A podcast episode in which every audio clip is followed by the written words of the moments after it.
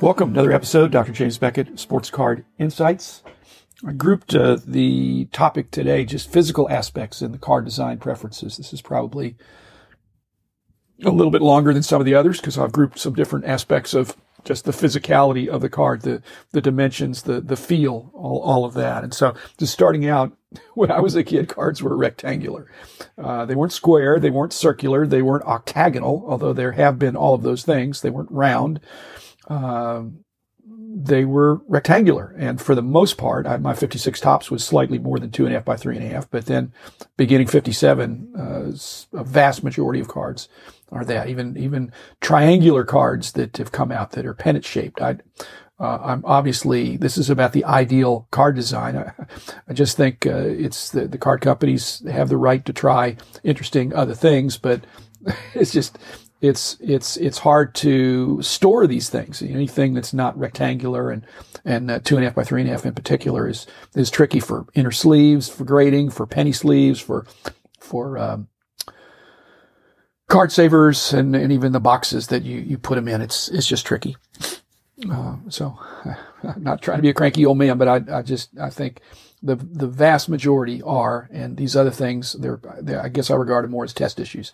Uh, box bottoms, uh, the, I think that's cool. I got some on a on a upper deck uh, hockey OPC box that uh, upper deck was nice enough to send me, and I just thought I like this. That's a little bit of a retro feel, but again, when you're doing box bottoms, uh, companies don't don't put the cards too close to the corner of the box where they get where they get uh, dinged. Um, if you have dotted lines, that can be problematic because you cut exactly on the dotted line or outside the dotted line. Uh, but uh, generally, I'm a fan of box bottoms. I think it's an additional additional add a value add for uh, some of the sets where that's appropriate, and especially when you cut out the box bottom panel or individual cards, and you see that um, there's some other distinction in terms of the numbering or lettering or the or the the uh, back color of that uh, stand-ups and foldies and other kinds of things that were intended to be used or played with or uh, done something to.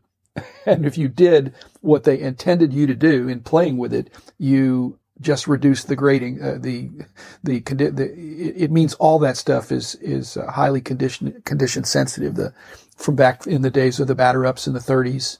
That actually my dad had a couple of those too uh, and the 64 Topps stand-ups and other kinds of stand-ups and uh, and not the 55 Topps double headers because they they were already folded, but anything that is intended to have do something with it's it's um, again I think that's that's less than optimal because then you have this this problem as a kid if if you get it do I do I do what they're suggesting I do do I pop out the stand up and then I'm I just uh, so because I've had 64 Topps stand-ups and certainly batter ups from the 30s that were without the tops.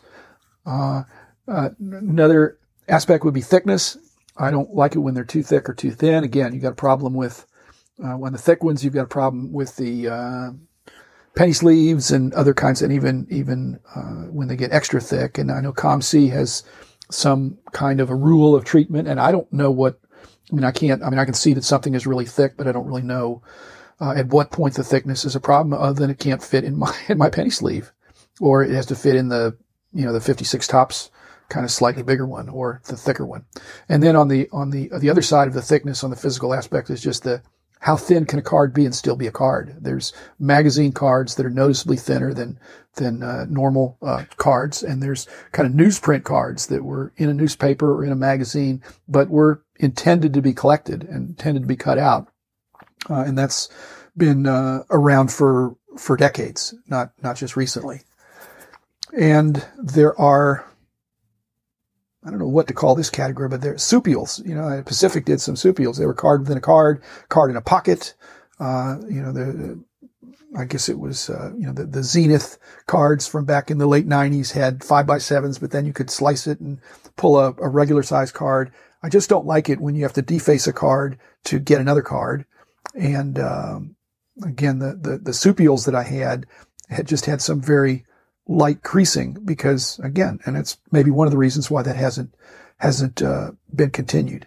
Um, but anything that's again, if it's not a cardboard or if you know there's there's uh, there's cans, there are rubber balls, there's Coke caps, there's 7-Eleven cups. Again, the physical aspects of a card to me, it ought to be a card and not something that's uh, that's uh, that's a weird shape or, or very three dimensional. Uh, the coating, I'm not a big fan of coating that's like the. If it's a slick coating, you can't get an in-person autograph. It, it you could wipe it off, you could smear it. Um, so I, I, like a matte finish. Uh, if the gloss is too high, if the UV coating is too too slick, then uh, again it, it looks pretty, but it's but it's um, you know, it's it's not as functional to me. Another thing that's supposed to be functional but turns out not to be is the the CD-ROM cards that they had uh, 20 years ago. I guess the 20 around 20 years ago, or metal cards or plastic cards. They all seem to have the same thought that. Um, that, uh, that that'd be an interesting way to do a card. And again, the printing technologies allow for it, but I, I, I guess I'm realizing I'm kind of old school in the sense that I like kind of a matte finish that allows for the uh, natural beauty of the card to come out. Uh, any scratch offs on the card is, uh, to me, that's a no-no. Certainly when you have uh, QR codes and other kinds of, uh, uh, codes for, for the, to go, go somewhere to find out if you won something. that's better than these rub offs and scratch offs. Again, if you do it, then you've just defaced the card, even if you've done it very discreetly and very nicely. refractors, uh, the physical aspect of a refractor is a is a, a good thing. I like refractors, but sometimes it's hard to tell. And some of those sets also have this distracting uh, peelable layer on front that on the front of the card, which makes it well, then you don't know what to do. If you weren't a collector, you'd say, "Well, I'm just going to peel that off." But that's not uh, it's, it's not uh, thought to be the right thing to do. And then uh, embossing, and I just tell you, try to try to determine if something, if there's an embossed version like there are, like there were for some of the Topps finest cards. Uh, again, a long time ago now, but tell me how you're going to determine whether something is embossed when you're looking at a scan or a, or a high res photo. It's just you just you just can't you can't tell, and the embossing is is easy to tell if you're handling the cards uh, if, if, if that's what you're looking for. And then, uh, lenticular, which was the rage, uh, 20, gosh, 30 years ago, I guess. They were lenticular. It cost, I think it cost more to produce them. And I don't think they were, they apparently weren't worth it. Uh, they weren't considered that much of a premium. And partly, I think some of those lenticular, you know, where you tilt the card and you can see an additional image, it's actually, it seems low tech now. It seems low tech now, but uh, to me, it's gratuitous when you're when you're linking when the images are not linked. If if you're showing a continuous action uh, football play or basketball dunk or something, that's better than being in a situation where you're uh, having two or three players, and you, depending on how you tilt it, one of them will be shown. And again, try showing a a um, a scan or a high res photo of a lenticular card. It usually comes out uh, that it you can't can't tell anything of what it is. So that's another uh, little episode here about physical aspects of cards.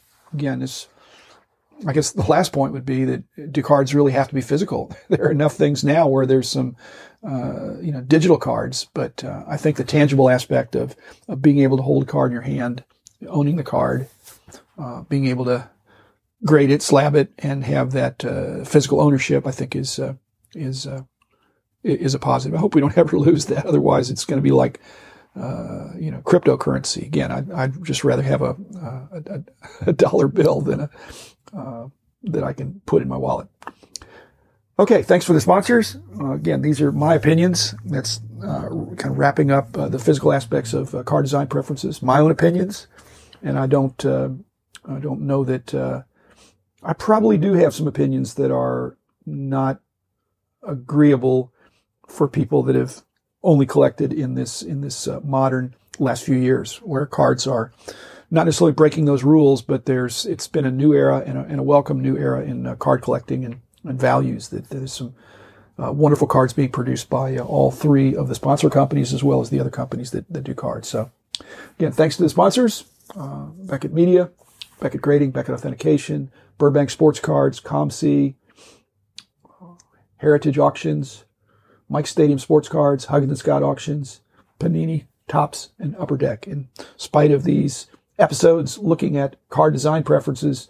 I think the card companies do an excellent job, and I think they are far more responsive than they were when I was a kid or when I was a, a younger dealer. The card companies are much more responsible, available, and visible at uh, industry events to hear your feedback. I want to be available for your feedback as well. So leave me an email at drjamesbeckett at gmail.com if you've got a question or a comment or a suggestion for a future episode. But in the meantime, uh, I am enjoying this and we're, we're clicking along here uh, piling up the episodes. They are intended to be evergreen and timeless, which means you could listen to them today or next month or next year. If you like some of the episodes, I'm starting to do a few smaller episodes that are more easily uh, shareable. So if you share an episode with a friend uh, that you think is interested in a certain aspect of some of the history, or as well as the uh, uh digging deeper into this industry that we're covering here, uh, or a particular interview, uh, feel free to do that. So again, thanks. Hope you're enjoying the hobby as much as I am, and I look forward to talking to you again tomorrow.